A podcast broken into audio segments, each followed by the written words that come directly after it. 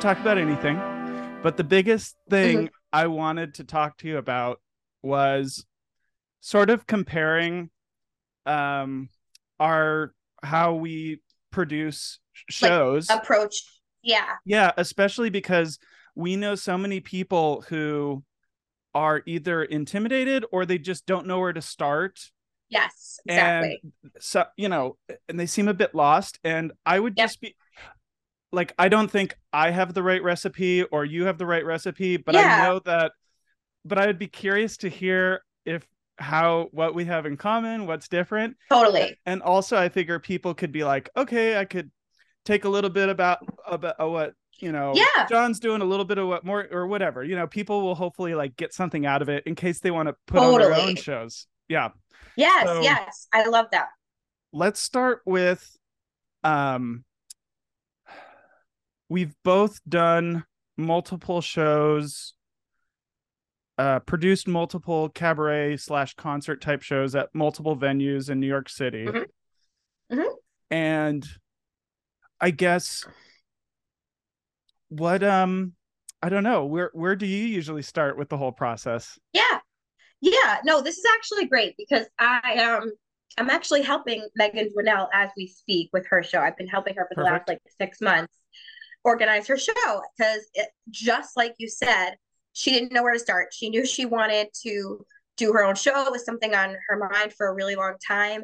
She did not know where to begin. And so I've literally kind of helped her step by step from the beginning, starting like about six months ago. Um, so it's funny that we're doing this right now. It's a really good timing because it's really fresh in my mind.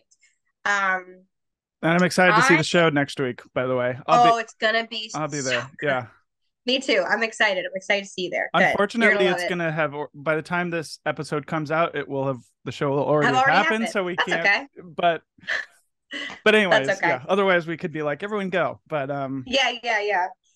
No, But but yeah, that's so- all right. Um, uh, I think you're right. I think like a lot of artists and performers um, want to do a project of a one person show or cabaret, and they love the idea of it, but it, it it's very it can be really daunting and overwhelming. Yeah.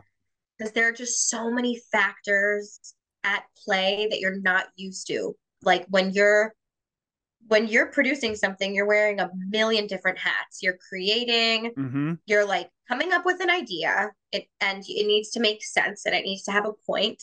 Yeah. And um it it just I think that people get really stressed and overwhelmed with all the all the elements that are that are involved that they're not used to having to think about, you know? Usually we just get cast in a show and they tell us where to go and what to do. We're like, okay, Yeah. see you there.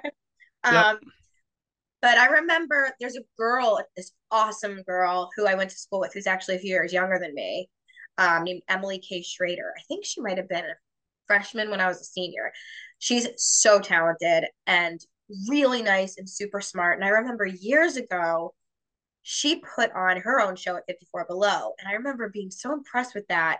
So I actually went to her years and years ago before I started working at Ellen's or anything because I wanted to pick her brain. I was like, Yeah. I'm so interested in what you did, and I think it's amazing. And can can you just? I just took her out for coffee and we had a chat, Yeah.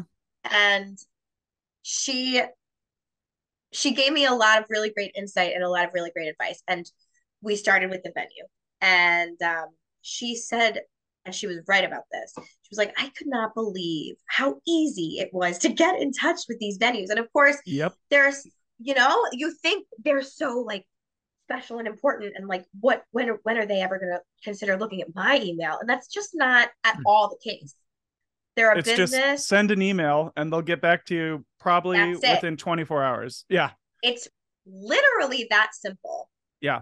um just like she said um she just picked a bunch of venues you know um the the ones that come to mind uh I want to say most frequently in New York City are like 54 Below, Green Room 42, the Duplex, Don't Tell Mama, Mhm. um Laurie Beechman. Yep. Um Also, I've always wanted yeah, no, the ahead. one that I always try and push out there to people is the Birdland Theater. which oh, is their okay, base yeah. it's their basement venue or it's a venue that they converted their basement into it is amazing it opened up Mhm. like six months before covid happened and Yeah. uh but I, I tell everyone try and book something there if you can i've never booked anything there but i think it would be an amazing venue Uh, I think I've seen videos, and I mean, I've, I've obviously heard about it a million times, but that's one that I haven't. I've never been there, and I haven't ventured in there. But another place that I have seen one thing at that I I've always wanted to produce a show at is Le Poisson Rouge downtown. Mm-hmm. i've never It's been but i a- yeah So cool! I think you'd really like it. It's a really cool spot. Also, the Triad where you produce Kristen's show is really Yep. cool. yep and um and then what's the other one downtown that has like multiple stages they're different size stages uh oh you're talking about rockwood maybe well rockwood yeah you might and that's getting into more of like concert world you know which is an interesting part of all of this where each Mhm. venue is i mean it's really different like triad is like it's it's kind of in an in-between space of cabaret versus slash theater because they do they have had off-broadway shows produced in Yeah. that venue um, Yeah. another venue that is not talked a lot about is carlyle cafe Hmm. I believe it's that. I don't know that that's one. what it's called. It's um, without knowing too much about it, my impression is that it's like a more, it's like a small cabaret for rich people, where like, you know, okay maybe Sutton Foster would do a set, and like, you oh know, maybe people, i have been there you know, maybe I people spend a hundred dollars each. i think i saw megan hilty there years ago That would make sense. That would she would be the type of person who would perform there, where it's, it's, like kind part of like a a. hotel I think so. Yeah. yeah I- i've been there yeah I think I get the impression that it's uh, I get the impression it's like a um a it's kind of like 54 below but it's like a little bit less right in the mix of everything going Yeah. on. So it's like a premium spot, but yeah. little hot more high-end exclusive like Yeah, a I mean, I think they're probably a little bit more selective where they would be Yeah. like they want um and actually uh, I randomly see stuff like uh, I think I think, you know, there might be celebrities who have done cabarets there. Um yeah so not necessarily Broadway stars, but it could be like a reality Mhm. star who might do do something Yeah. like more glamorous whereas I don't think they have all the same type of programming that 54 Below has where, you know, 54 Below will do those like Taylor Swift night or Glee or you know, right uh right. more, you know, they- more of the like bubblegum mainstream pop kind of Mhm. stuff. Mhm. Um as well Totally. as we'll have Tony Award winners do cabarets there, but yeah um and man i feel like we could talk we could talk for five hours I know we're just going on and on. I'm i was because i'm thinking about what i think about all these all these venues like all these Yeah, venues yeah. i'm thinking about stuff um do you have a favorite venue just overall what or actually that's a loaded question because there's so many scenarios what would be exactly. what would be the venue you would recommend to someone doing their first cabaret let's let's start with that because i have my answer to Okay. Yes. Well, I want to say I'm actually between two. okay Um uh I really so the first one that I did was my 30th birthday show and that was the duplex. hmm And I really really loved having that be my first experience. hmm because it's super accessible. Yep. It's it's it's very um open to all kinds of people with all Mhm. kinds of backgrounds and experiences and like levels of like uh you know background and it's very intimate and small which i liked because i felt like it was a little bit less intense and overwhelming and daunting to tackle it it seats like 70 i think Yep. Well, it Um, uh unless I think they changed it post COVID and now it's like 55 maybe. okay yeah that sounds right that sounds Yeah. right without without those little tables and the little chairs like Yeah. now it's kind of but yeah um they were so helpful Yeah. and and it felt a little bit more like family owned in Mhm. a way. Yep. And this guy, Thomas, is I don't know if he's still the I mean he was last year, but he helped me with both of my shows, my 30th birthday and then the one I did last year with Johnny Byrne, my my 33rd birthday thing. Yeah. Um he was the point person and he's so thorough, Yeah. nice, friendly, helpful. He's really great at communicating. He gets back to you very quickly. And then when you come in with your stuff, he helps you set it up. He's Yeah. he like it- a, I and then I felt so comfortable there. Yep. It didn't feel in, quite as intimidating um, as a, a bigger venue might. Um, I just felt like it was it was very doable and for like it was very ha- good to be hands on for a person doing it for the first time. So I think agree. that would maybe be my Yeah, I I couldn't agree with you more. I tell everyone Yeah. that's always always start there. And it's unfortunate because so many people like talk shit about that place. And I'm just like I know. and it's so unwarranted. It's so unwarranted. It's like there's a reason it's been around forever. It's historical and yeah, it's it's special. That place is really special. It has such Yes. character and it's so unique. It's in such a great area. I just I can't say enough good things about the duplex. Yeah. It's also, it's you know, interestingly enough i remember doing uh when i was really in the the thick of it and producing a lot um i did like um i remember fi- finding out about all the different fees and like t- you know ticket Yeah. structures and that's something we can talk about too because Yeah. you know money is important um but i remember doing a spreadsheet and like i made this whole graph and stuff and it was like if you did the same show at different venues like what's the point you break even on your money because that's a huge thing Yep. um and the easiest place to make your money back is the duplex by a Without lot doubt. by a landslide the other place Mhm. it's and and to also point out on the other end of the spectrum in terms of like the main places uh like 54 below is very hard it's very expensive you you Yep. like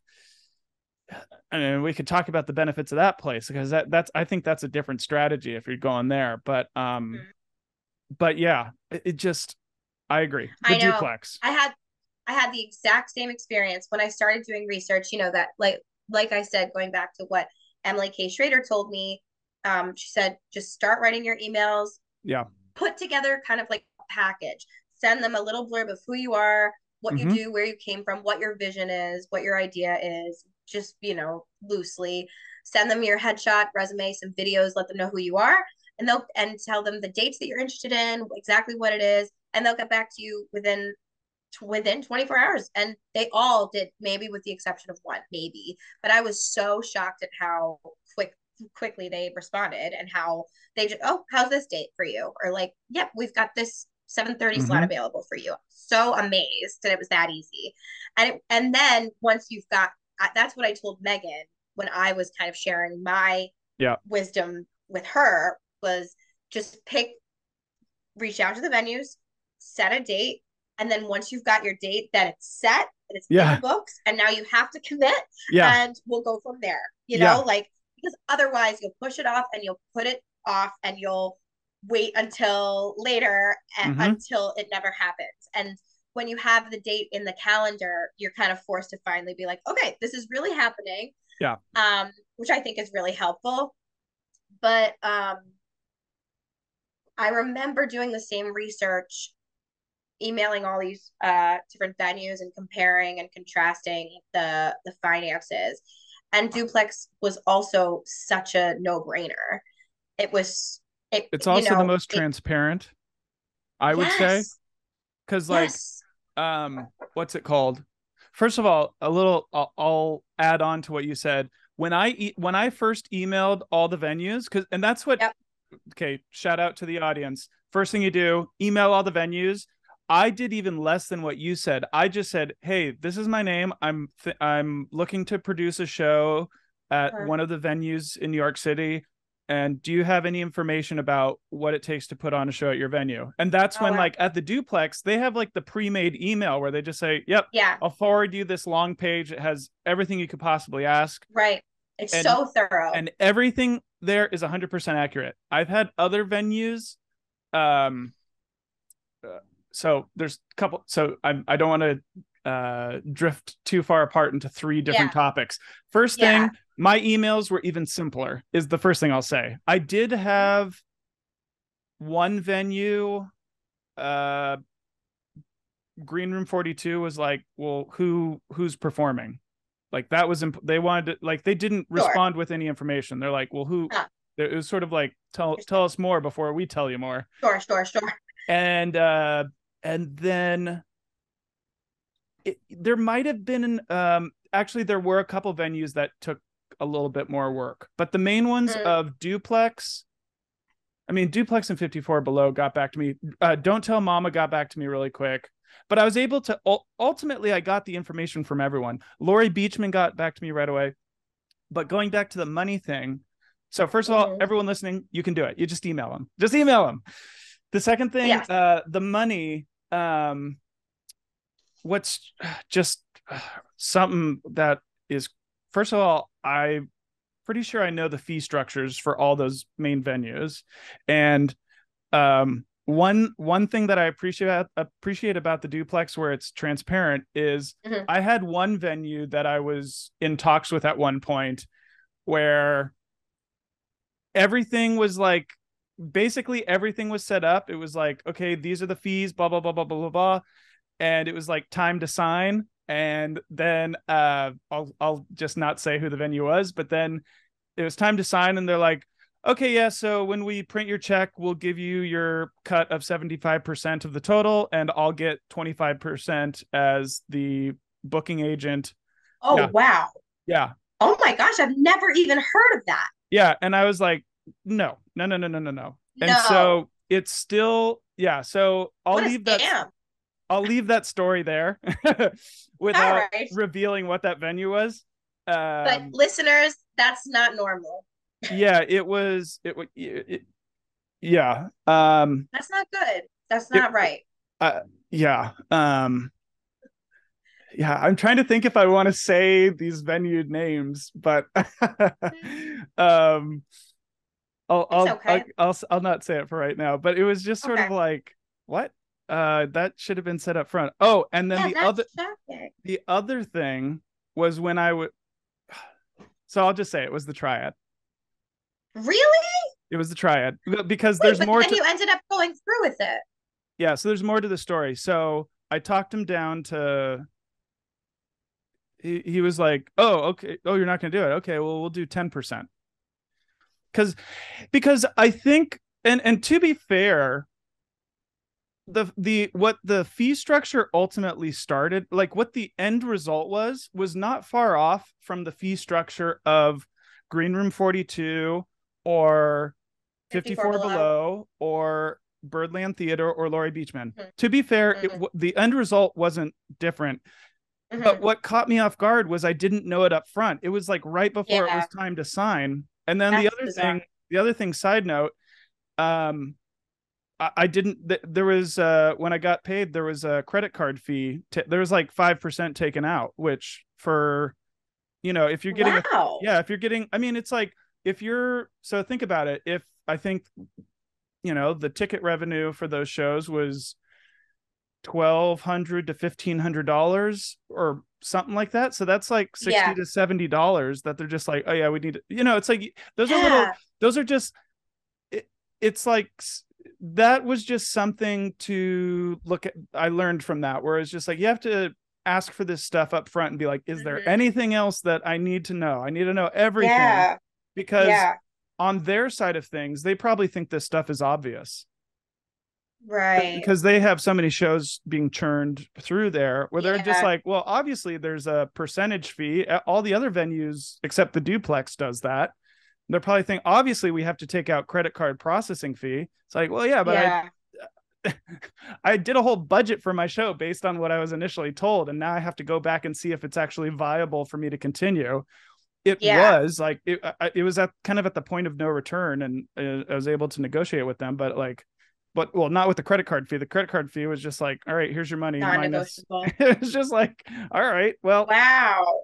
That's wild. I mean, I guess it is a nice it is a nicer venue than I don't know. I guess I mean, you know the du I I understand that the duplex is old, but like I like it. I like that it has that charm to it. Oh, I think it I love that sense of intimacy. Um it's it I love the feel of that that that atmosphere. It's so wholesome in a way, Yeah. you know, and and I feel like that the intimacy adds to this atmosphere of just sort of like A thousand percent. all theater togetherness, you know? And um And then the show ends and you walk out and there's a bar right there and there's And like there's a drag bar right queens there. and then there's a piano Yeah. bar downstairs and then you're in the West Village and it's like I mean, to me it's just magical. It really is. It's so Yeah. classic New York.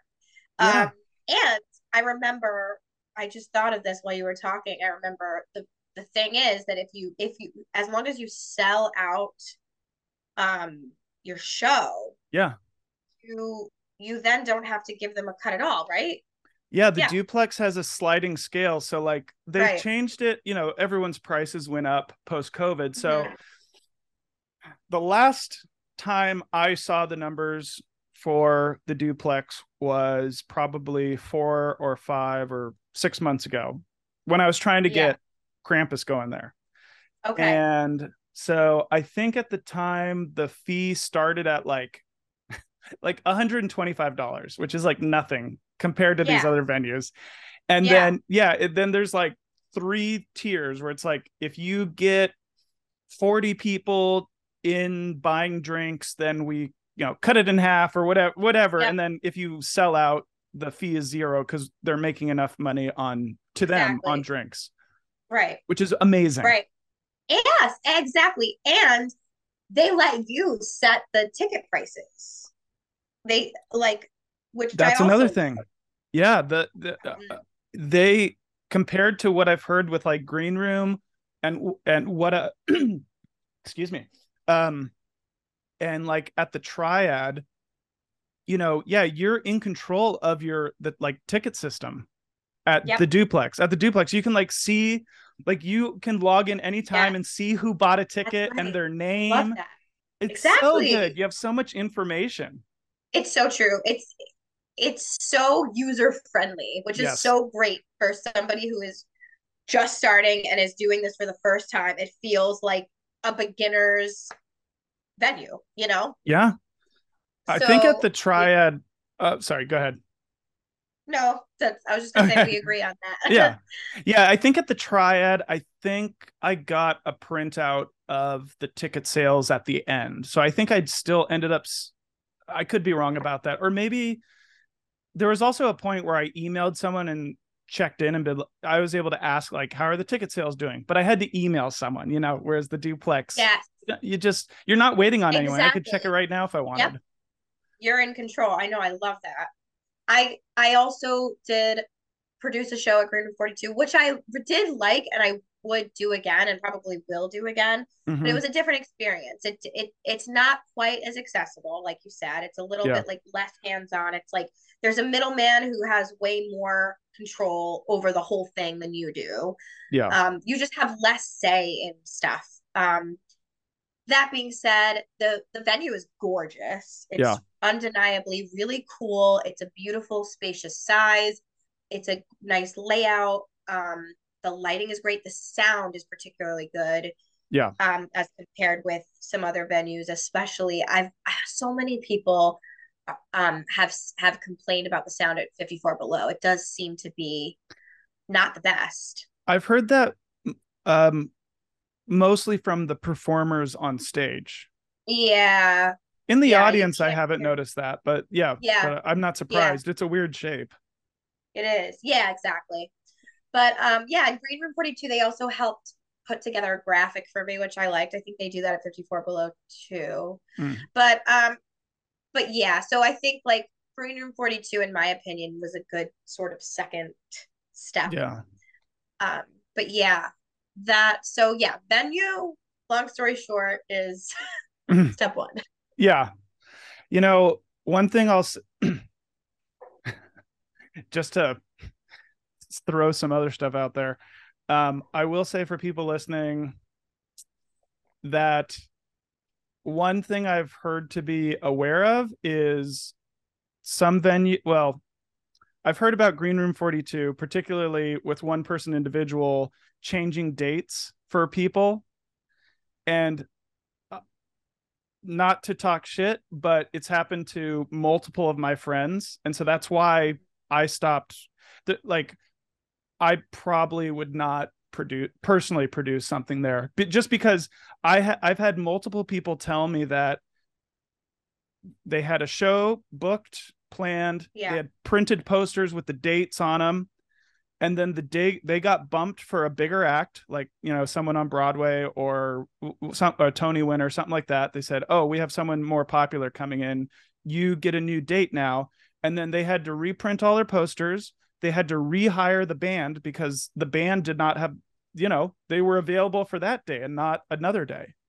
Um and i've Oh, heard that man. happen with two two good friends of mine uh so i know a lot of people love going there i go there as an audience member i go to support my friends but Mhm.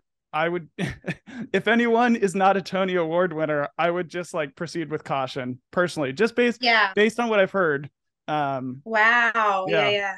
Mhm. That's not good because, like, yeah you and I both know how much time and energy it's so tricky to have to navigate everybody's schedules, It's band hardest and part. band members and performers. That is the worst part. It's so hard to coordinate schedules and it takes a ton of time and patience. And so to have to rebook like all the musicians, that's a nightmare. i That's a would. I would if that ever happened to me, I would absolutely lose my shit. I would just Yeah. I don't even know like I would I would fix it, but then I would just uh um anyways. That's so but- stressful. Yeah, no, yeah. especially hate that as like a first timer too. It's like it's already stressful enough. Yeah. And so then have the date be pulled away to reschedule it and have to start from scratch. It's like, oh God, that's really discouraging. Yeah, and what I mean, and think of think of all the logistical nightmares. So imagine you had to rehire your band. If I'm the one who can no longer do the new date, I may have turned down other work because I was already committed to your project. There's so many things where so many people get fucked by that that it's just That's not awful. uh, that's why That's not cool. but I don't it's think really it's the venue Uh, from what I hear it's not the venue it's a person who Okay. did that. So I don't like that. That's not good. You know what I mean? Like, I don't know if that person is still there, but Mm. Yeah. That's not good. Not Yeah. cool, man. no. um, so, and let me think. So, people can email, they can find out the money situations. Just to give like a little insight, I don't know if this is, I don't know for sure, but what I've heard secondhand about um green room is it's like a 40% off the top of tickets Yeah.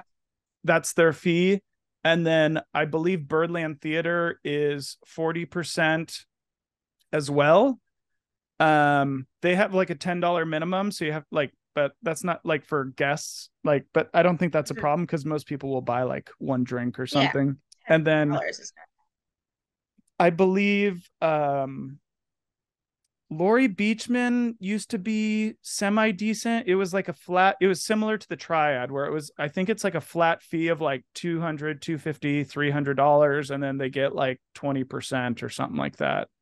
That's just to give people insight. So you have to like do a lot of math. Uh, Yeah. And is that, and then last but not least, um, don't tell mama is it could be different. This could all these numbers could be different, which is why people should Mhm. email them. But Yeah. I remember Don't Tell Mama was basically the same, a very similar pay structure to um, the duplex, but at at least as of a couple years ago, on top of that, they would also take like three dollars per ticket. Oh, jeez. Yeah. So it was just like, why would I do it here over the Yeah. duplex? I would Right, love to do something there because it's so iconic, but um, yeah. Yeah. I remember also, this is becoming like a duplex ad, but they are the best. they're the best. And again, it's just been such like such positive experiences. both times I did the shows there, we just got our money that night. I Yeah. think we were like, here, here's your money, done. Whereas with Green Room 42, I remember having to wait a while for the check and Mm. having to follow up a lot. And it it it wasn't it made me nervous, even though like that money, I was donating that money anyway, but it still it Yeah. it wasn't a good feeling to You want the like, money. know, the whole Well, not the whole actually, point, the but du- the duplex actually to be fair i think you don't get you you don't get the credit card sales that night you get cash sales that night because i've i've gotten oh, that makes sense. i remember right, getting right, checks from uh purple Yes. pass what they use Okay, we did. You're right. You're absolutely right. I but that was always right on time like within a week was it was just like you got it yeah It was very efficient. Yeah, everything, everything was like times. The duplex rocks. Okay. yeah um, here's what I like. To, if you, I like to talk about. This is like my next sort of trajectory. Yeah. When approaching a strategy of doing a show, I do venue first, and then I like to tackle the band, just because we Yep. said like that is hard to nail down musicians. Musicians are constantly having to cobble together their their work lives. It's just gig after gig after gig. Um, so I've been really lucky. I've gotten a lot of friends to give me super solid recommendations uh, on some awesome musicians in the industry. Yep. And there are so many of them. And the world is so small that everybody knows everybody. And even if somebody that you want to play an instrument in your show can't, they will usually refer you to somebody else. Yeah. Like, I'm not available that date, but my friend John is. Here's their number. He's great. I highly Yep. recommend him. Um, so yeah, that that that is always my second thing is like book the date, get the date set in the calendar, and then immediately start to email and reach out to your musicians and say, "Here's the date. Can you do it?"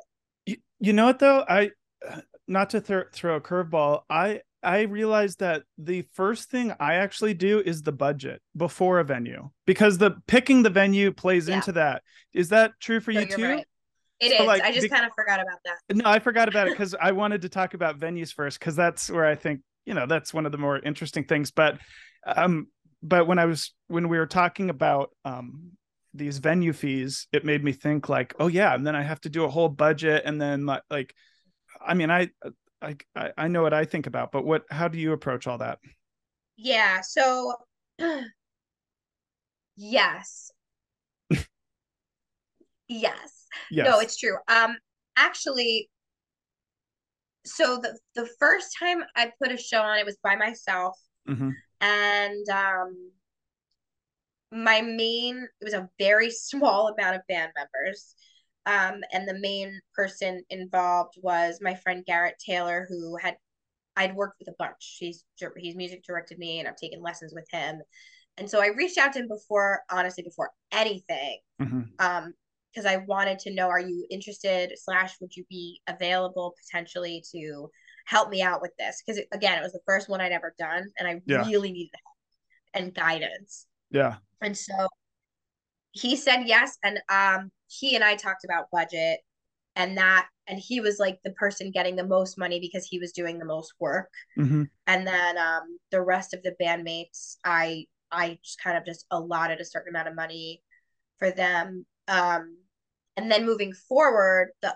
the other few people that i produce shows with marissa shannon and johnny that we would have conversations before before moving forward with any plans about all right let's talk budget if we have this amount of band members how much can we offer them Yeah. can we like usually I tend to pay the music director slash pianist a little more because Sure.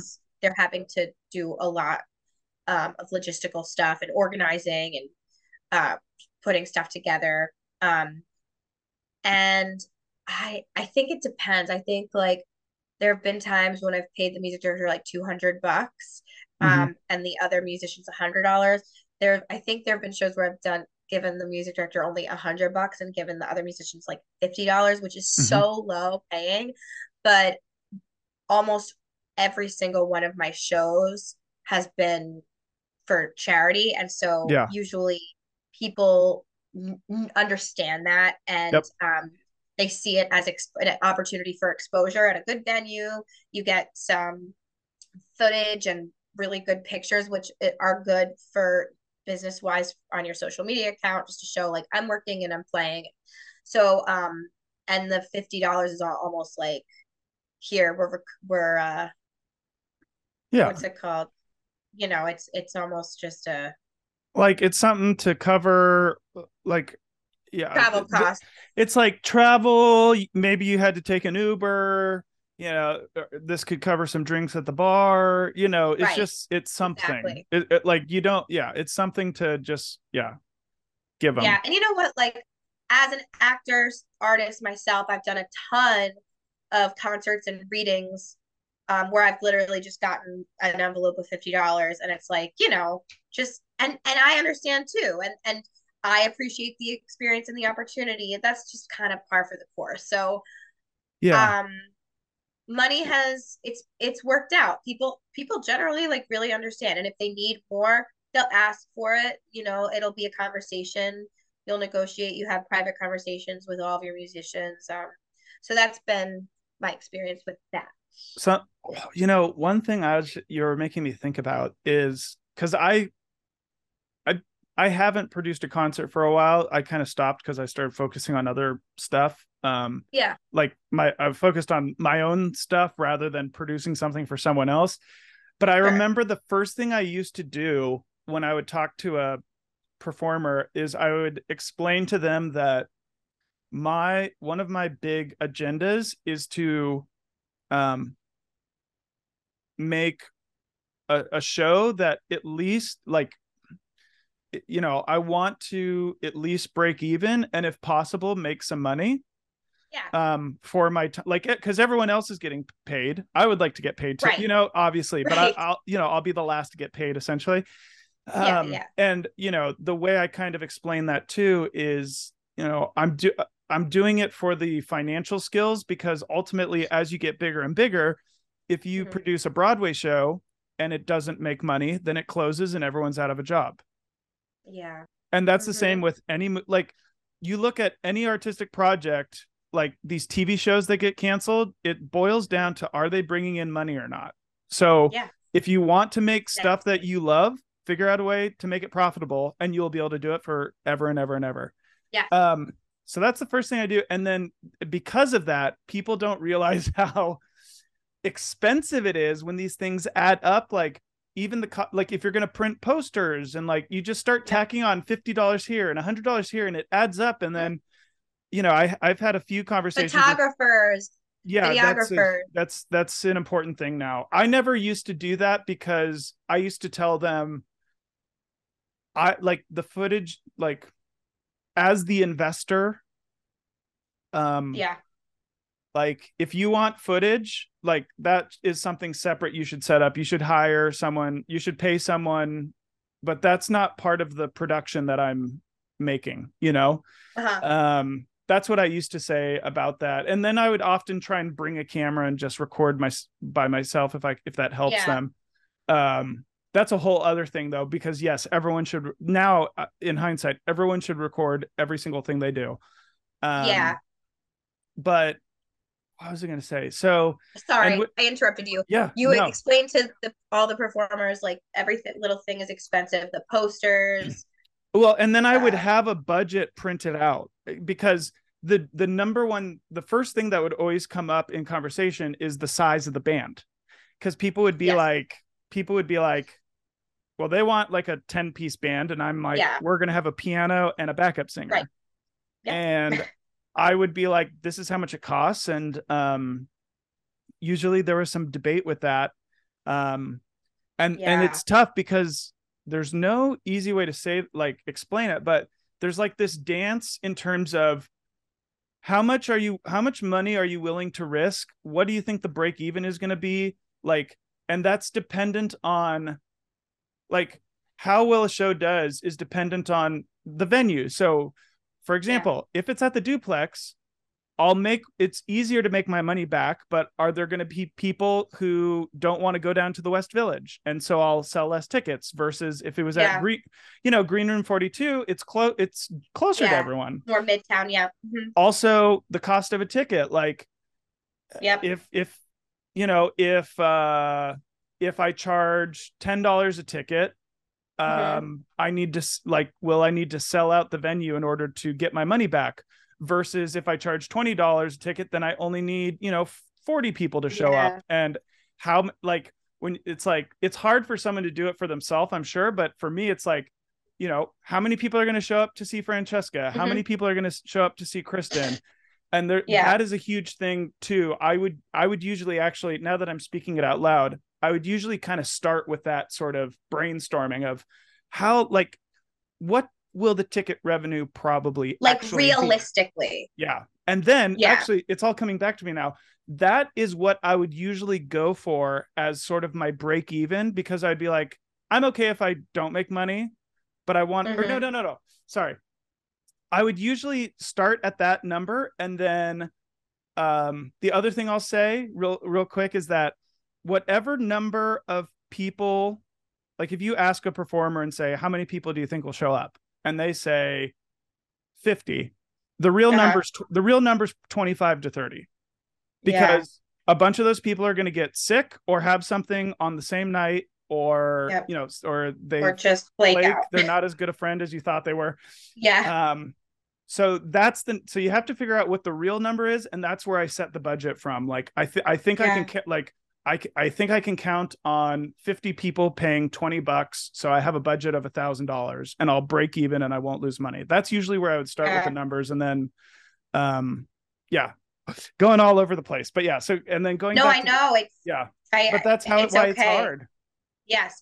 And when you combine, yes, because, okay, so when I, like I said, my first show, I had my pianist who was the main guy, Yeah. and then I had a little drummer and a guitar guy. I'm pretty sure that was the whole shebang. And it was awesome because there wasn't so much coordinating and it, it worked out really nicely.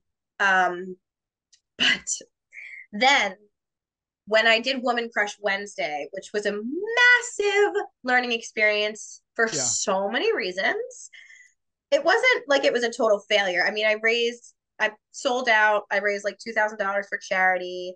It was a great time. I think mm-hmm. people really enjoyed it and had fun. There were a lot of good things that came out of that, but I learned a lot because a lot I would not not do a lot of the same things again.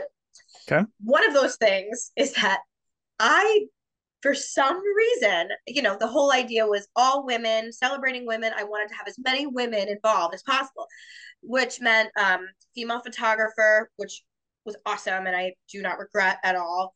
Um, obviously, all female performers and an all female band.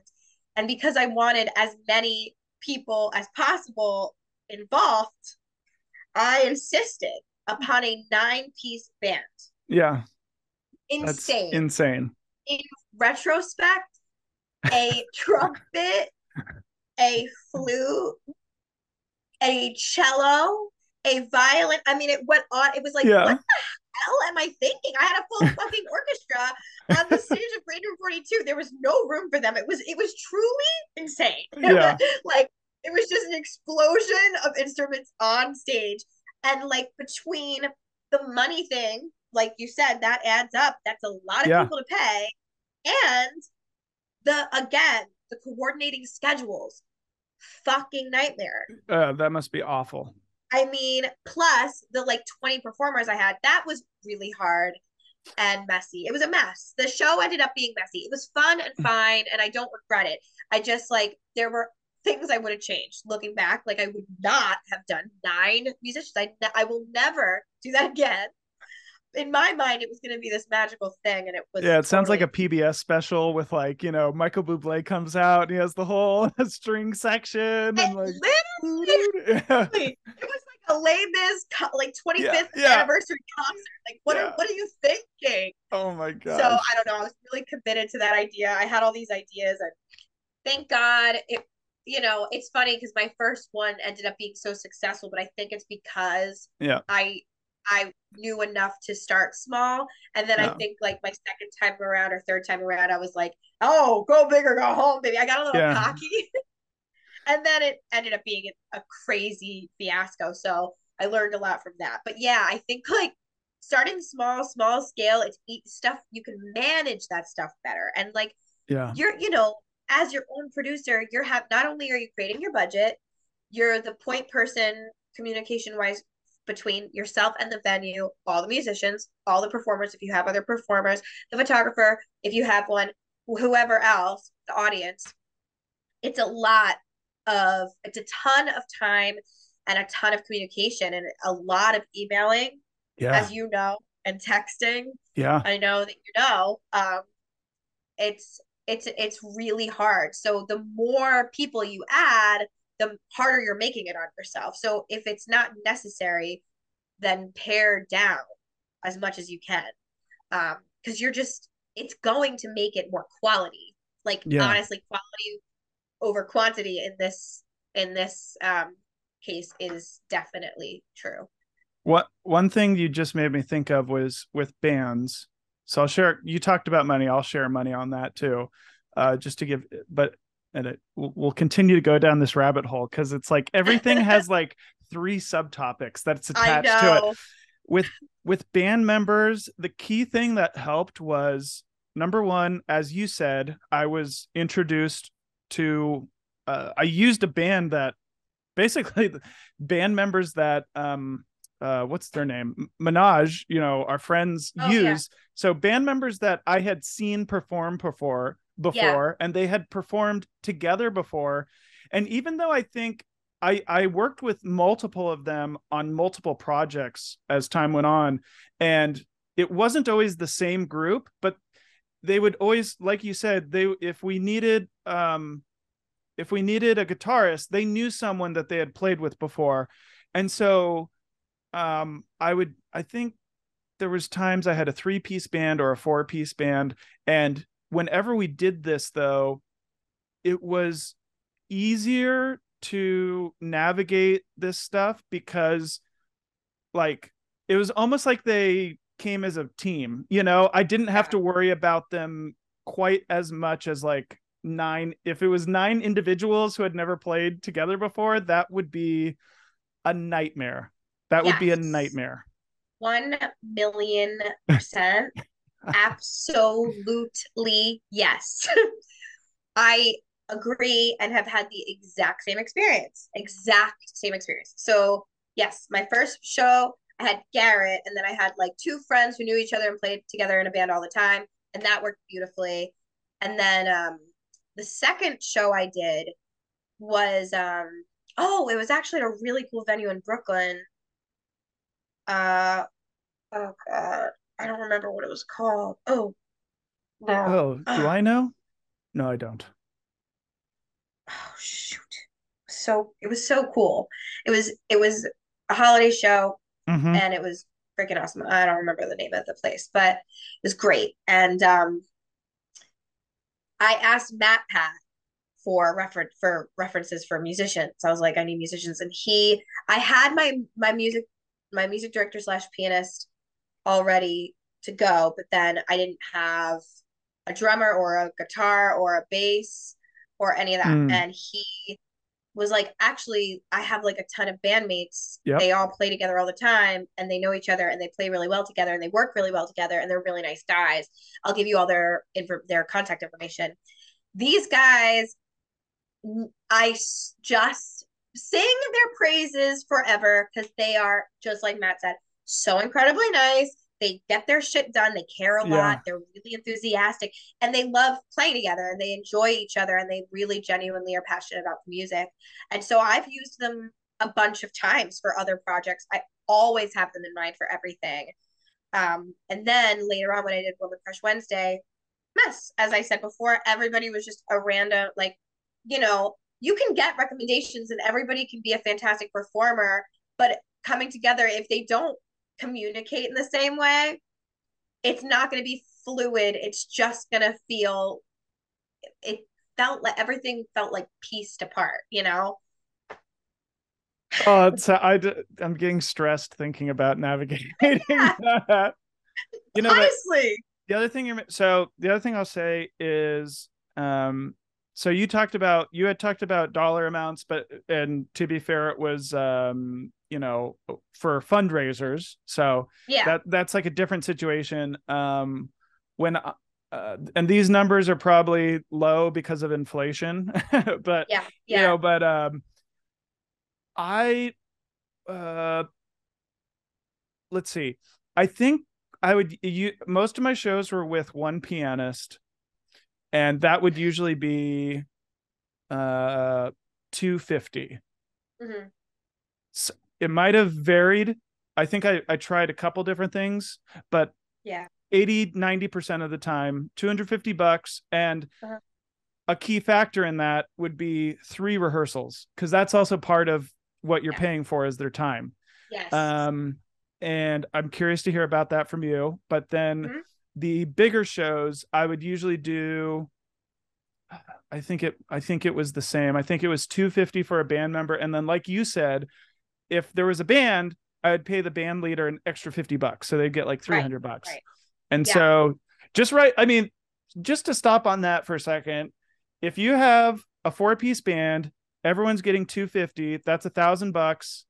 And then you're paying an extra 50 bucks to the band leader. So that's 1050 uh so if you're selling $20 a ticket you need to sell what is that 52 and a half tickets just to break even on the band and that's not even paying any sort of venue fees or Yep. the singers or whatever it's insane Yes, um it is. but I would always try what I would always do in terms of rehearsals, like, and that's part of the price and the budgeting is uh those dollar amounts for the band, singers are different. Uh and th- yeah, three rehearsals and um well, I guess I could touch on the singers real quick. Usually for a a, a backup singer, quote unquote backup Uh-huh. singer or like featured artist who might do a Yeah. duet or something, I think I would usually pay them like 75 bucks. Mhm. And then I think you oh, also the band members I would give a comp ticket to. Um oh, that's nice. Yeah. but then the but then the singer the if there was a whoever the background singer slash featured performer was it, it might have been 50 bucks if they were just doing like two songs um Yeah. i would also ask them to not do three rehearsals but i would ask them to go to like two Sure. Sure. Yeah. because the first one is just the band figuring shit out Right. Right. Right. Right. Right. so i'm curious Yeah. about rehearsals Yeah. number of rehearsals for you Yeah. I think it's about the same yeah as you. Um, let's see. Generally, it's been um, it's varied because of again the sort of like size of these shows. Yeah. Um, have have varied. Like I said, uh, stupidly. your But, next um, show is going to be like featuring the london symphony orchestra yes, exactly. Oh my God. So nuts. So funny in retrospect. So hilarious. And that night, oh my God. I was so stressed out. Anybody who's in that show or was even attending that show could tell you I was running around so, so visibly stressed. And that night, I said goodbye to everybody, and then I made my best friend meet me at a bar down the street, and I just wept. oh no I'm like, that was so hard. He's like, oh my god, you poor thing. Um, so it won't be like that next time. But the first time, again, I I think it was about the same. I paid Garrett, I think somewhere between 250 and 300 bucks. Um, and I think we met also three times for rehearsal. Uh, the first one, I always like to do this. Or since since then, he's really kind of guided me. But I, I, I put together, I gathered together all my um, sheet music, hmm organized it, and I kind of bring it to him. And over the course of an hour, we like you know rent a studio and we just go over like, here is the layout of what I'm I'm thinking of. Mhm. He's like, okay, cool. We have the layout. Um, and then we sort of adjust it, and then we have a second rehearsal, just the two of us, um, where we sort of fine tune it. And then generally the third is putting uh, the other pieces, the other band members and the other elements together. Um, I for Woman Crush Wednesday the nine piece band, insane, the saxophone and everything. Um, we did. There's a place called Michiko Studios, which I just found out. Like I went under. Apparently, they didn't make it. Um, hmm. I didn't realize that, but it was a really cool place because they had um, everything you needed for a big band, all the uh, plugins and the hookups and the wires and the speakers and everything. Really cool place. There's a, a similar place. There's other places in Midtown like that, but I really liked this studio. Um, so I had a rehearsal where I brought all the band in just the band, no singers. Mm. Um, and I helped run the rehearsal along with the music director with just the band going over the music in the proper order chronologically. We went over it. I kind of sang through all the songs, talked through any cuts or whatever. And then the next time we'd meet would be adding singers. And I would yeah. give the singers slots to come in to do their music. Generally, yeah, I would say three. I think for singers, I would uh, only do, I think one one rehearsal plus the sound check. Mm-hmm. Um, but I think for other for musicians, band members, it would be th- uh, three, so about the same. Yeah. Um. Yeah. So, side note, I I'm remembering some some th- some lessons I learned where, um, like it's good to when when communicating with these different people involved to be clear on like because there were initially I'd be like with the singers like oh maybe you know maybe you could come to this one and but you really need to be that one and do you think like being casual about where they need to be um oh yeah or if good. or on the opposite side if they're like oh i think i can make that because i had times where you have that conversation and then when it comes time for that day and they said, "Oh, they're going to try and make it," and then they say, "Oh, like I had someone flip it on me where they're like, "Oh, I told you I couldn't. Like, I'm not available that day." it's just like, all right, well, we'll do our best without you, I guess. Um, right, right, uh, right. That was like a that was like a a, a background person, but uh, so it wasn't yeah. total loss, but it was like it'd be nice if you were here. Um, right that was just one of the, yeah the communication is tough with all these people. that is definitely the hardest part without a doubt hands down. It's a nightmare it's really yeah because a lot of people don't they won't respond. You have to hunt them down and hound them. And you know i learned i've learned over time like again i'm going to just bring up woman crush wednesday was a great example because there were a lot of women i reached out to um, knowing a lot of them would either like not respond or say I don't want to or I'm not available. Yeah. And if if it was like a maybe, they're not in. Yep. Only because I'm like I don't have the time yep. to waste. So if you're not yes 100%, then you're not doing it. Uh, yep, I agree. And um God, what'd you just make me think of? Yeah, it's like there uh, and I feel like sometimes people feel like I'm a little aggressive on this topic, but like yeah. when I work on other projects and people are on the fence about like, well, what maybe I'm like, no, listen, I can't like I'm I'm I'm not gonna give you any leeway on this. You have to tell me if you can commit to this or not. Like, because yeah. otherwise, uh, you know, it's a lot of getting... time and money. Like, and this is it's... why most people don't do it is because it is so difficult and like there you're you're basically doing it to break even just for the experience and it's like yes it sometimes it exactly. can be very fun and rewarding and then sometimes it's just like wow i just put up with all the shit so everyone else could have fun exactly yeah it's oh. exactly oh. which is why which is why now i i mean there's a reason people pay it just within the industry in general hiring people who are good to work with and you can rely on and depend on, mm-hmm. who are like good communicators and clear, it makes a humongous difference.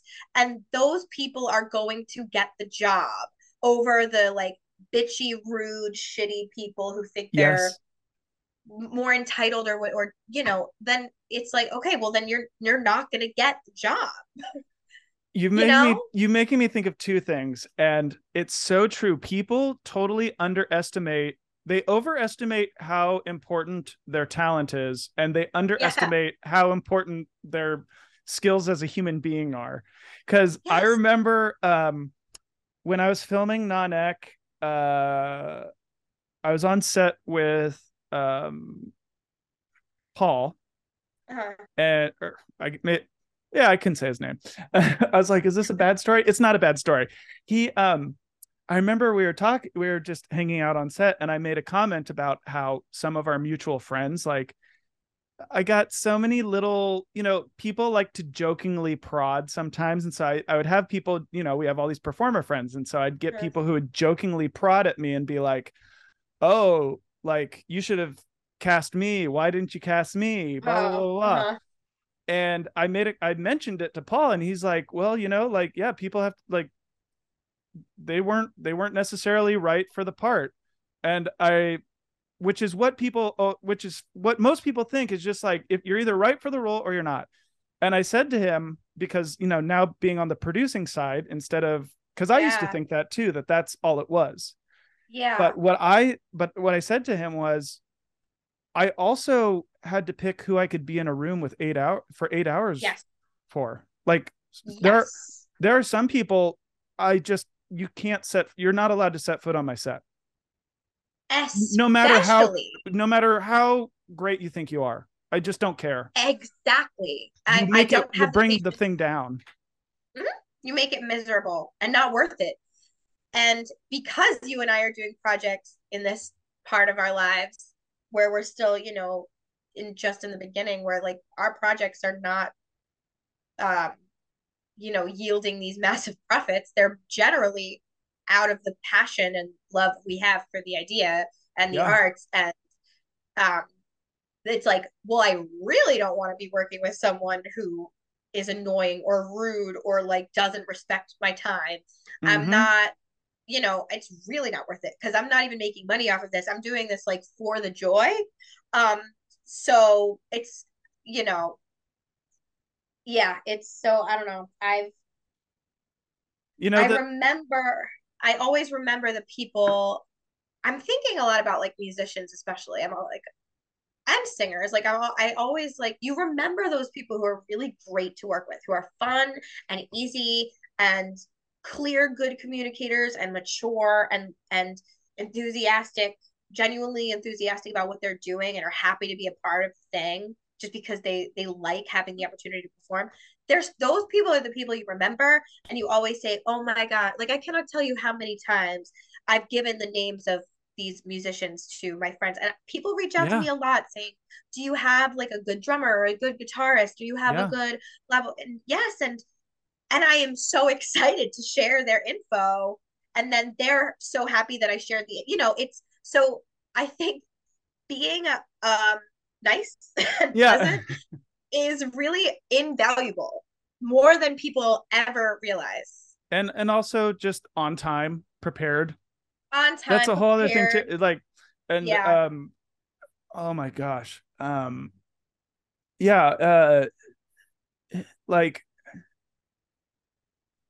yeah um people don't understand how important that because then it's like yeah with those ba- like the band members i've worked with it's like i don't have to worry about them. Like i know they're going to show up and do it. Um actually Yeah. like i mentioned paul like that was like uh, you know i hadn't worked with him before nanek but that was one of my takeaways was like great i like he showed up he was ready he took Yep. direction like don't need to worry about now i know. Like yeah. it's not like he's he wasn't like you know um uh you know i've had other projects where there are people who are not prepared they're joking around um Yeah. and what makes it worse is that when you are the enforcer where you're like okay we need to focus it's like oh john like is, is anti-fun. It's like well no.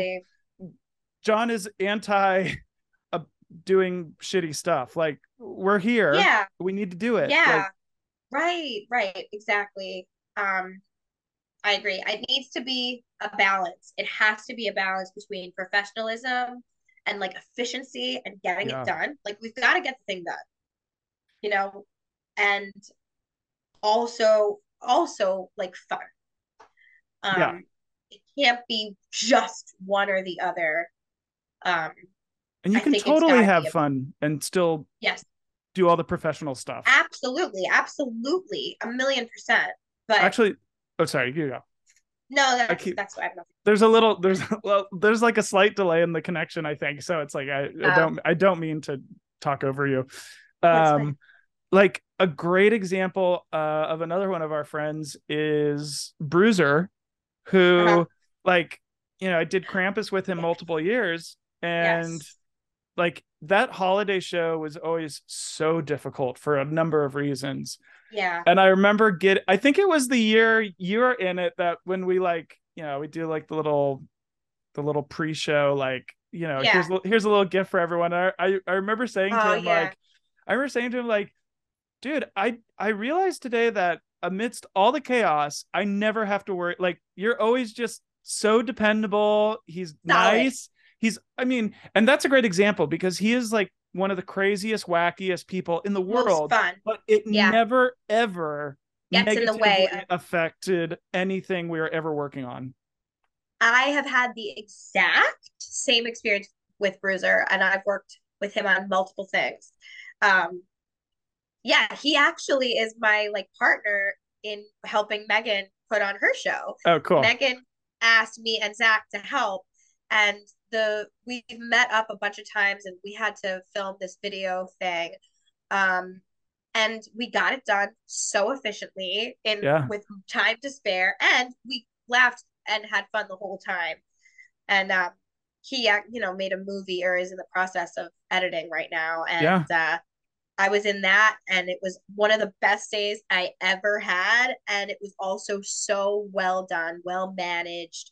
So yeah, he's he's a perfect example because he you would never associate him with the word rude or boring or nasty. He is so incredibly nice and pleasant to be around.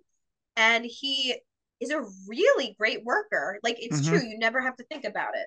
And as people who are self-starters who are are trying to put up these massive pro- projects that are pretty thankless and again yields not a ton of profit or or much at all. It's really Yeah. we're just doing it for the fun of it and for the pure enjoyment of it. It's like we don't need to be stressing out about more elements already. It's already a ton of work Yeah. that we're volunteering, you know? Um and so you don't the last thing you need is to be worrying about if somebody's going to show up or have their shit together. And you this is making me think about how the hardest, scariest time is when you're first working with someone for the first time. But then once you get past that, it becomes incredibly easy because like I think about band members who I worked with multiple times. It was just like I- mean, produce it. That's why I did so many shows was because after like every time you're doing something for the second time, it's just like it's so easy. It's just you're on autopilot. Yeah. Um, it's like and and and so that's another reason why you should get the fir- like do the first show because then you then you have like you have the skill now and you have the relationships Exactly. where you can Mhm.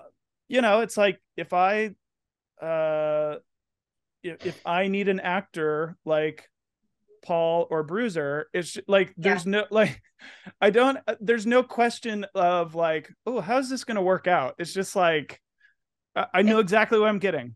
Exactly. and like and I, that's I can depend on them yeah you need and you need that foundation of community. And you have and in order to build that you have to start somewhere. I mean it's not going to come from nowhere. If you have no experience working with anybody on any of these things then you'll never have anybody to pull from or like Mhm. um any resources. So it's i i know you know from experience that approaching your very first one person self-made project is very daunting and the anticipation can be so extreme. But until you just dive Yeah. head first in you never will do it. And it's you've got to start somewhere. You can't start nowhere. And you can only ever do another show and make it better by learning from the first one. So um it's an ex- it, it's an experience. And you know what? It's like i don't think anything is ever a complete disaster. I feel like No. with all like at this point i've done like a handful of shows and i none of them i don't regret a single one of them. Even my crazy nine person like band thing that was a mistake but a lot of great came out of that um and everybody there's enjoyment in all these shows at least to some degree even if it's not like a massive success all around there are little successes to celebrate no matter what project you're putting on inevitably Yeah. um what's next in the process so we got the band um do you yeah i talked a little bit about singers um i think and also kind of what you're talking about um i think if someone is a singer and they want to do their own show they can oh the other thing i would say is i think you always need people someone else there to discuss things with. So like if i was producing for a singer like we would be each other's sounding board right?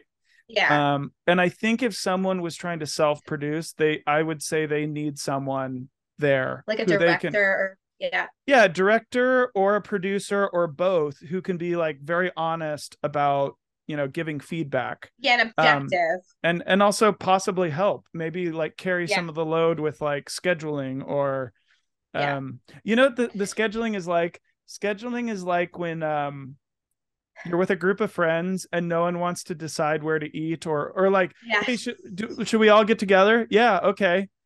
Uh when? When are you free? Uh-huh.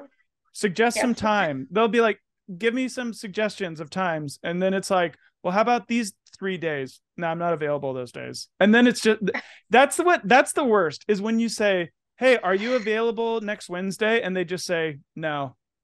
No okay can you Okay. offer an alternative? Can you say Yeah. no but i'm available like that's what you're doing for Yeah. like a month. That's I know. It's brutal. It's brutal, and I feel like oftentimes it's probably it tends to be people who've never done what we're doing.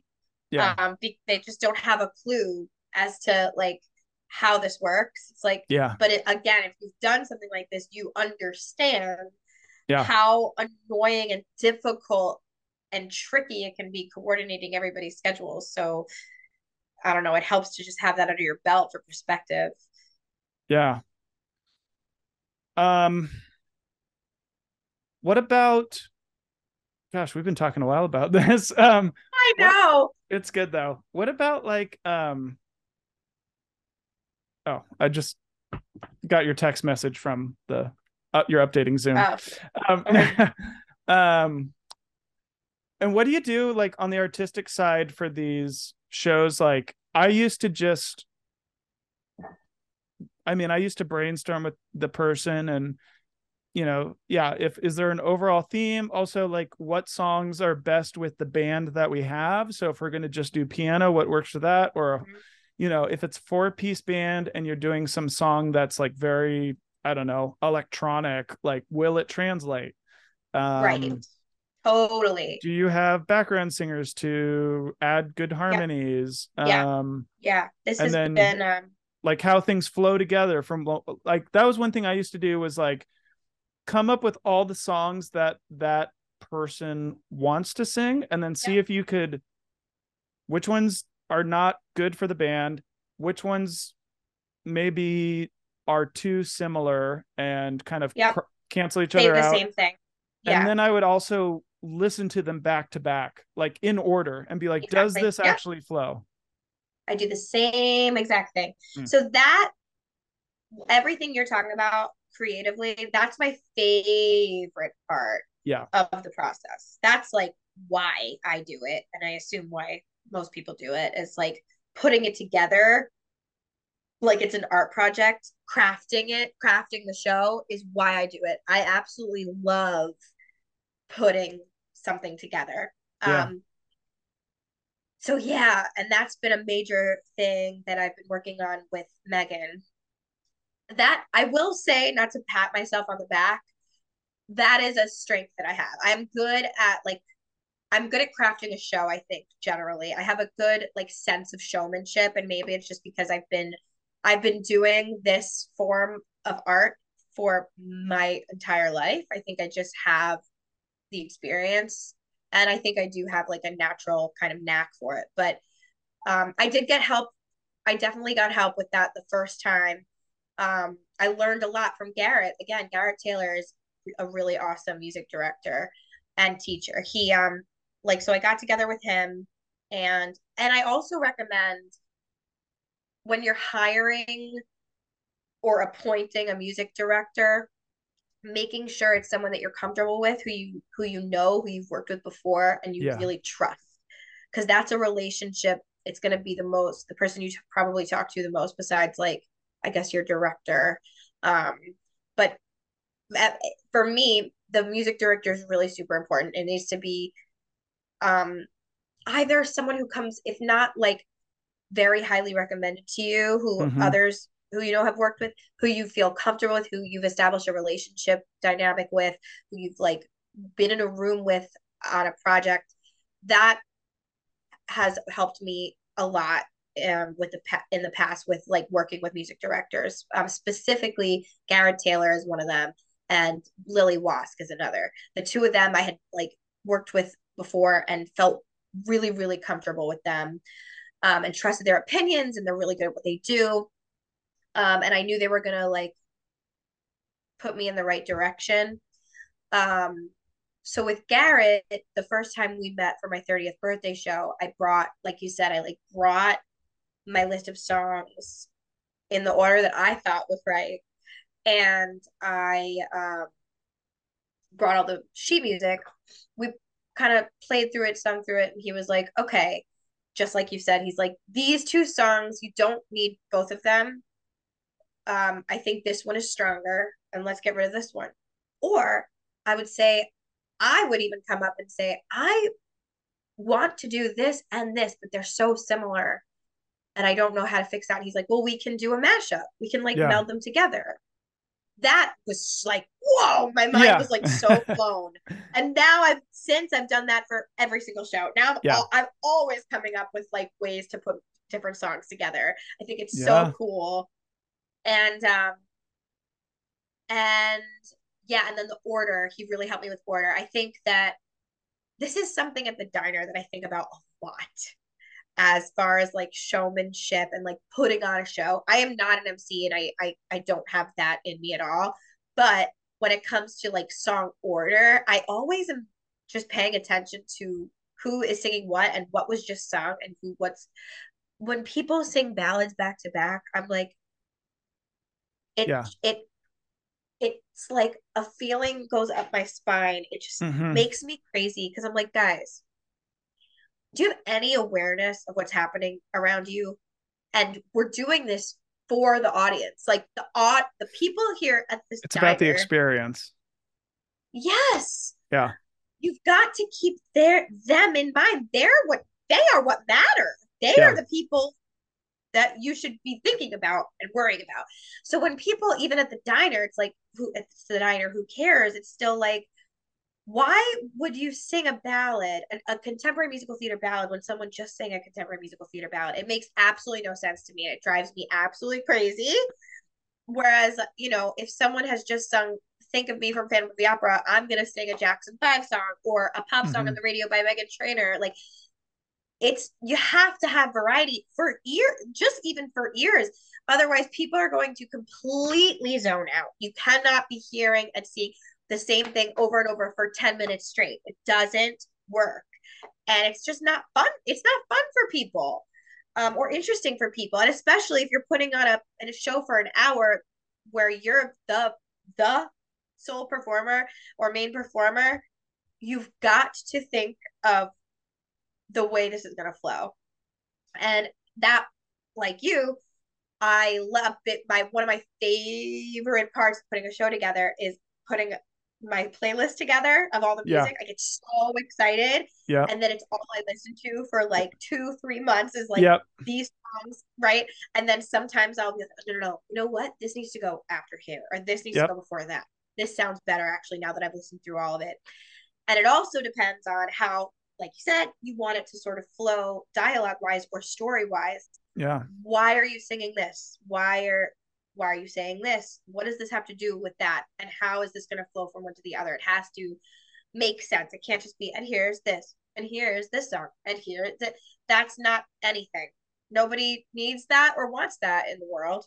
Um, you've got to be saying something that is useful and is has a relative sort of semi storyline, even if it's loose. It's got to be going somewhere. It needs to take a journey in some way.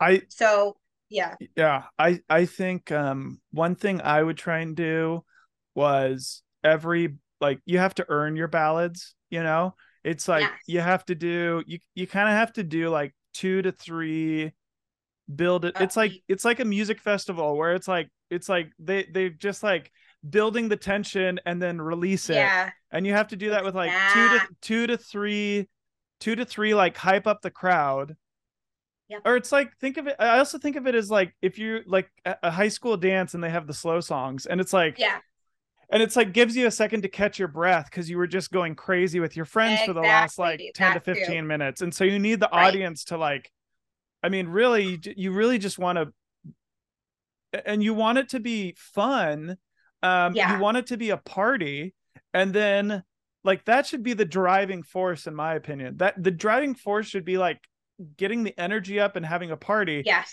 and then it's like okay let's take a breath you know? Yes, and relax take a sip of your drink exactly. and listen to this Exactly. beautiful ballad. And that it's it's so true. Keeping that momentum energy wise up, like the energy up, up, up, upbeat.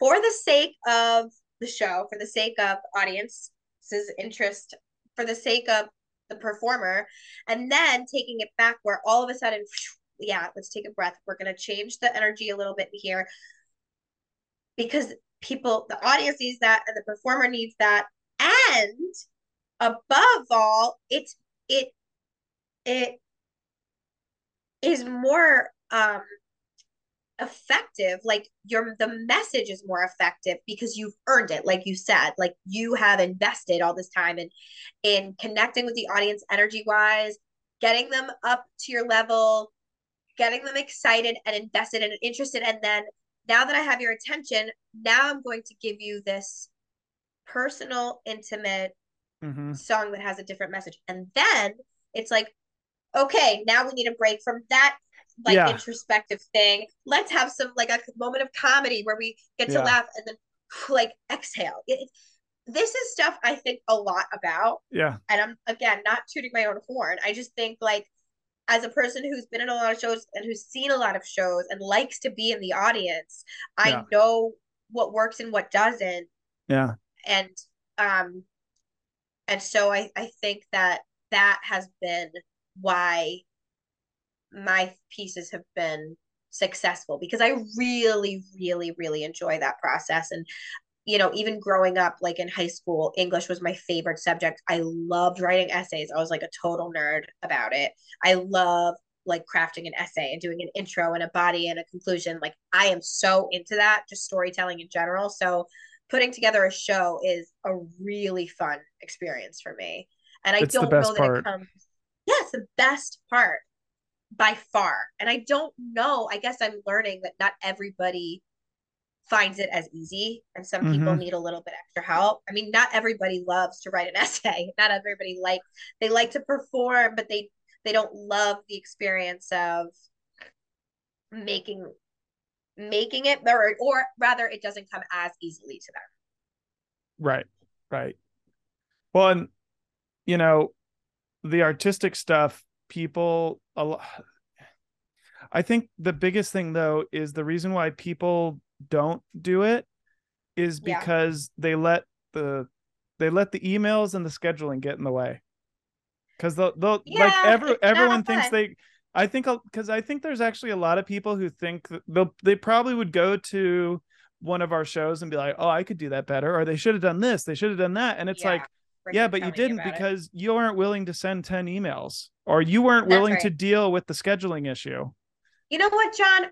Thank you for saying that. Yeah. Because I have experienced that a lot of times from, you know, co- I'm not going to name names, but like a lot of coworkers that we know or people that mutual friends of ours that we know, yeah, like are really super critical and judgmental of like I've heard people say things about some of the stuff I've put on, and I'm like, well, why don't you go fucking put something on? No, shit. I've no never shit. seen you do anything.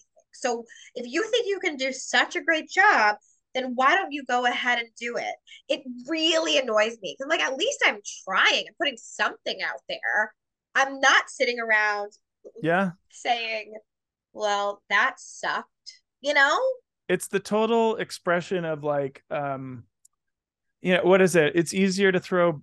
It's easier to throw bricks at a house than build it or whatever. Yeah, there's something like it's like you know, it's it, easier yeah, to tear things so down true. than build them up, or actually like so to actually true. do it. I mean, I guess it's made me also notice just people, people in general being so critical and judgy, like in general. I'm like, like, do you really think you could do better? If you can, then by all means. But like, then otherwise, do it. shut the fuck up. Yeah, yeah. exactly. Uh, it's so weird how going back to what we were talking about with like, you know, having people that you can work with and it's just the whole journey of producing stuff makes you realize how quintessential it is to just like not be a negative force just being yeah. like you don't and i actually don't think like now based on my experiences i don't like you want you obviously want people who are you know positive and supportive and outgoing but even if people are quiet and just show up and basically do anything but be a negative or yeah. a de- de- de- detracting force like that gets you ahead of like that that puts you up ahead of like yeah half the people out there or more yeah it's so true because you're just kind of you're just kind of wasting time digging yourself into a hole uh, yeah, I mean, I'm not going to stick around for it. I mean, I don't know. Like, they can, it's like, not many people are. And I think maybe it just comes from insecurity. Like, it's just this, like, sitting a, a high horse, like, judging what other people are doing. It's like, well, that's great. um, I, yeah, it's like, we're not going to waste our, our time on, on people like that. It's so true. It does be just yeah not putting bad energy into something yeah is very um very important. Very valuable. Very valuable. Yeah. Um trying to think gosh. So we've talked about venues and budgeting and scheduling and rehearsals we could talk and... about social media. Oh yeah, like how to how to market it, how to how market to, like, a show. Yeah. Yeah.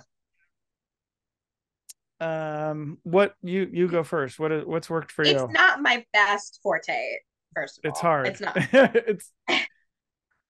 I just know that it's really important now for in right now in the time that we're living in, and uh, it's become really important um, in our lifetime. Like we've we're we're a generation that has seen it literally just like manifest into yeah. itself and now even you know about four years ago i deleted my social media accounts because i was like i think this is taking over my life and i don't think it's healthy and i think it can be really toxic i'm spending too much time on here i'm going to get i deactivated my instagram account and then i remember sitting on an alumni panel at my college a year or so later and uh, there was a guy sitting on the panel who was a casting director at a pretty reputable office. And he talked to the kids about how important social media presence is as an actor.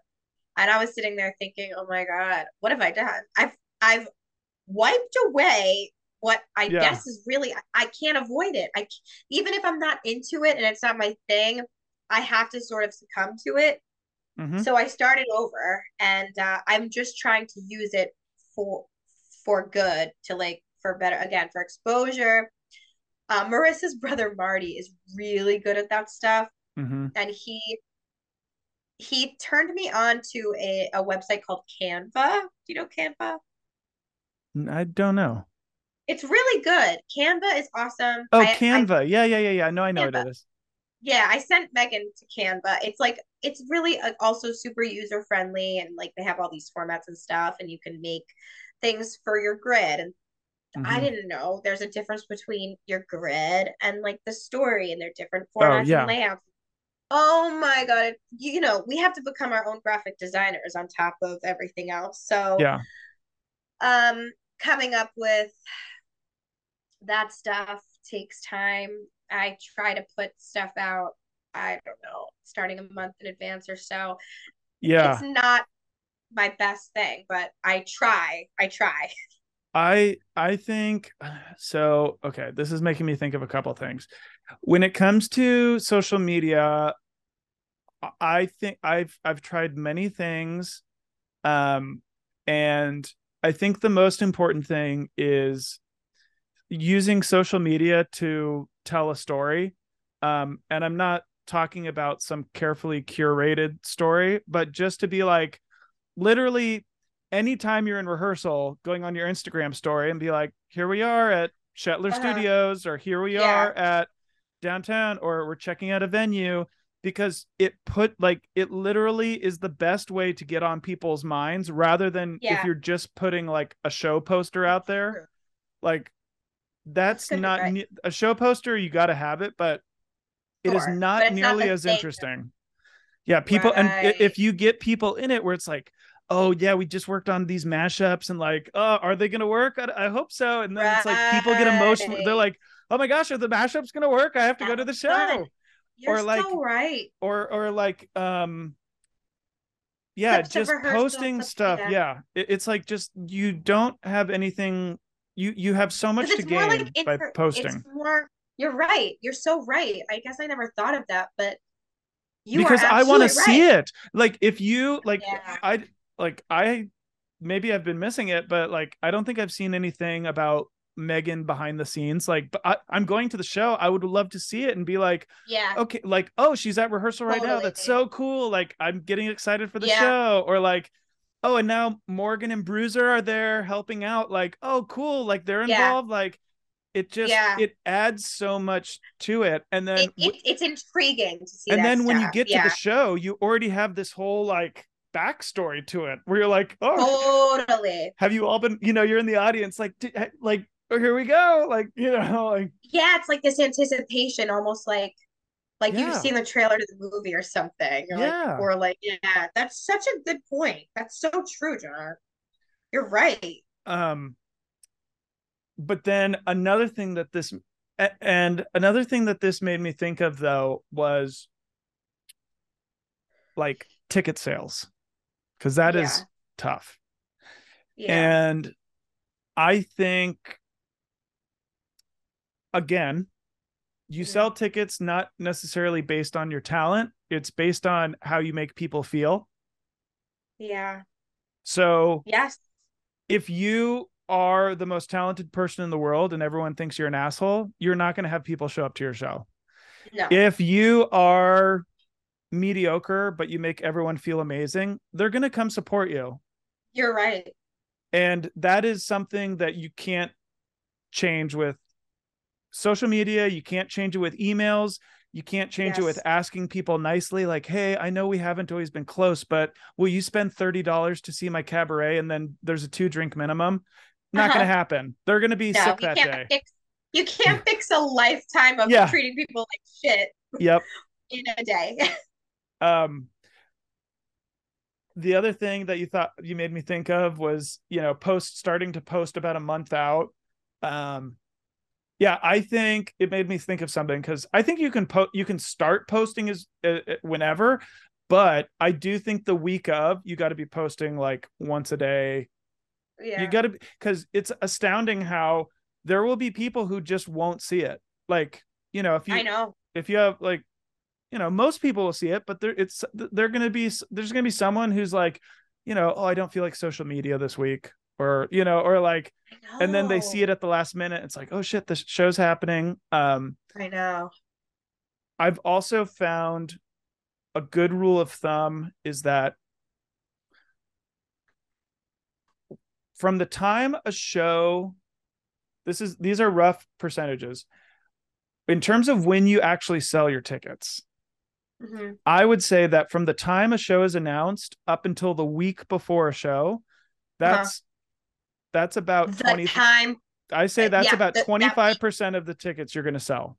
In the that, it, that could week, be a right before the last week. That could be that's like a quarter of the tickets a quarter yeah. So like if so we we'll use megan as an example. I could be wrong well megan has a lot of people who love her so it might be a hi- higher number for her but i would assume that it, you know if her show was a week from today yeah. about a quarter of the ticket sales will have already happened.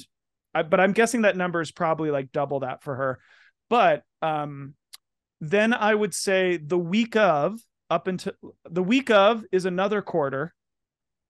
And yeah. then the day the, of the day before is a quarter, and then the day of yeah. is about a quarter. Yes, you are one thousand percent correct. Yeah, I think it's astonishing. The only way that those numbers shift is if there's high demand and people hear that it's starting to sell out, and yeah. then it all moves forward. But it's like it's so nerve wracking because that means you're selling about 50% of your tickets in the last 48 exactly. hours. Exactly. Exactly. Yeah. Like, yep. People decide, oh yeah, I'll go to that that day. It, it's so true. Can't stress enough how correct that is. Yep. And it's pretty stressful because you're because it could like I mean think about it. Let's say um I'm gonna try and keep this simple. Let's say you've spent a thousand dollars on a show and you've you've sold half the tickets you need to break even. And it's mm-hmm. like the, the show's in like 48 hours. Right.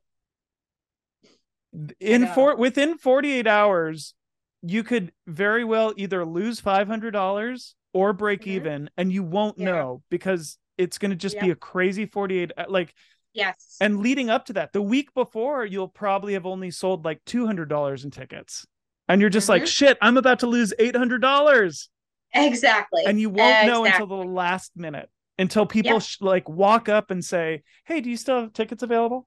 Yeah. Mm-hmm. it's true. Inevitable. That's just human nature. People mostly don't want to commit until the last minute. Yeah. Um. It's true. And then um yeah, and then there's the show, which is great. And there's the show. I always bring people bottled water. That's one little thing I like to do. Mm. Just so because pe- everyone, I feel like I don't know if it, it doesn't sound like this was your experience for the nine piece orchestra, but uh I always feel like once it's like within an hour of the show, I feel like there's nothing left for me to do and it becomes very it's just like all right, here we go. Like I oh, might have yeah. to move some stuff around, but well, no, that hasn't been my experience because I've performed. oh, that's right. That's totally all of them. different. So yeah. it it is a different experience, you know. Like I imagine as a as someone who produced other people's shows like Sabrina's and Kristen's and Francesca's, yeah, that makes sense that you would be sort of that's the cat that you would be sort of like hands off and like, all right, well, I have I, I've done it. At that point, you the producer has done all the producer things, and there's yeah. not much for you to do that last hour. But as a performer, I'm like, okay, now I have to run everything, make sure it sounds okay. Yeah, it's that last hour is fucking insane, and it goes by so fast. Yeah. It's like well, time, it's like quicksand, like ah, here we go. That's true. I did Crazy. perform in the holiday shows, so I do. I can. Yeah. I actually can think of that. That was that was Yeah. crazy. That was. Probably feels different, right? It's it's hard to solve problems while you're getting ready to perform. oh my god, it's so intense. It's You're so like- hard. Yeah, The day of is always crazy for me and just feels like an out of body experience. And the actual show is usually pretty much an out of body experience. Um, but also exhilarating and fun and exciting. And then seeing how much fun people have, it's always so rewarding. Even the crazy madhouse that was when Woman Crush Wednesday with the nine piece band was so rewarding. Every I never regret putting a show on. It's such a good experience. It's so it's so it's so awesome. yeah. I mean, it leads to. It, it- it's such a good. It's so. It's such a good skill set because like it empowers you. Like Yeah. I could produce like both of us could produce a cabaret or concert whenever the hell we feel like it. Like there, like there's Yes.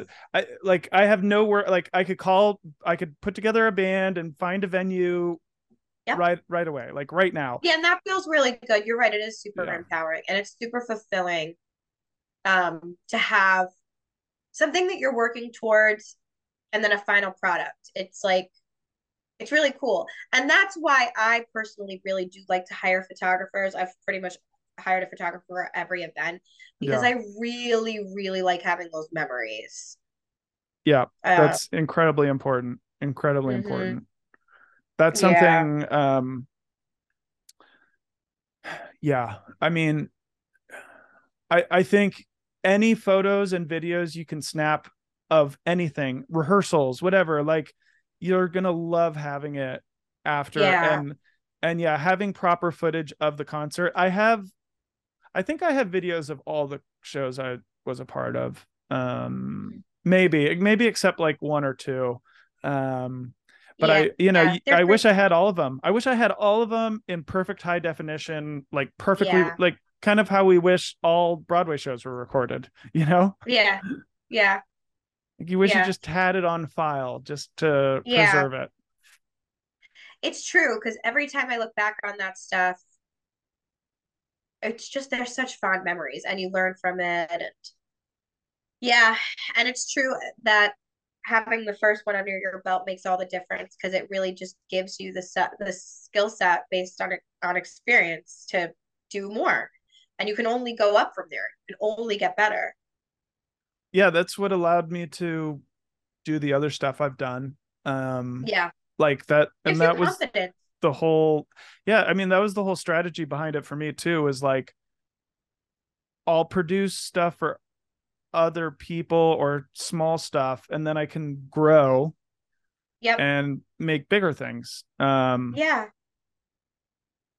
Exactly. and um so what are, what are you doing next after megan's show are you what are you working yeah, on I have some, I have some plans. Well, I'm doing the Secret Garden in at ACT in Connecticut in the spring. nice Doing that, and then I'm actually helping a friend put together a, a production of uh, 101 Dalmatians with all kids. I'm very excited about that.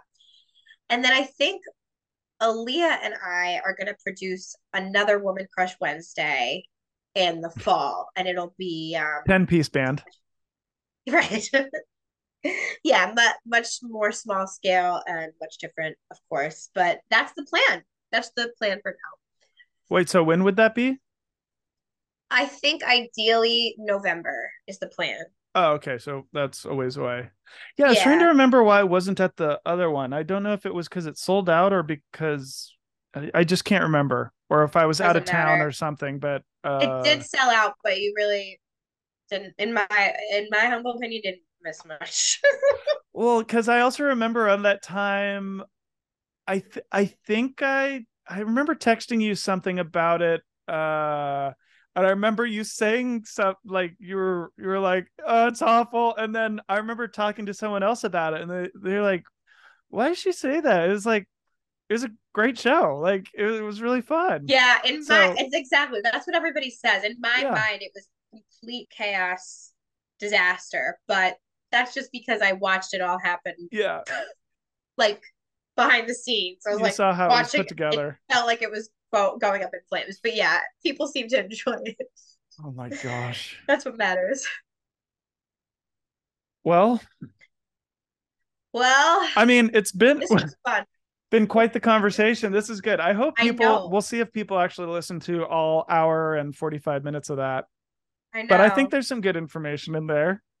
I think so too. And it was fun. I love this topic of conversation. I think Yeah. it's really fun and interesting. We either inspired people or scared them. Yeah, They're yeah. just like, oh fuck, all Definitely. that. Um, and I will see you at uh Megan's Megan's show. show. Okay. Sounds good. Yeah, thanks for doing this. Thanks, John. It was really fun.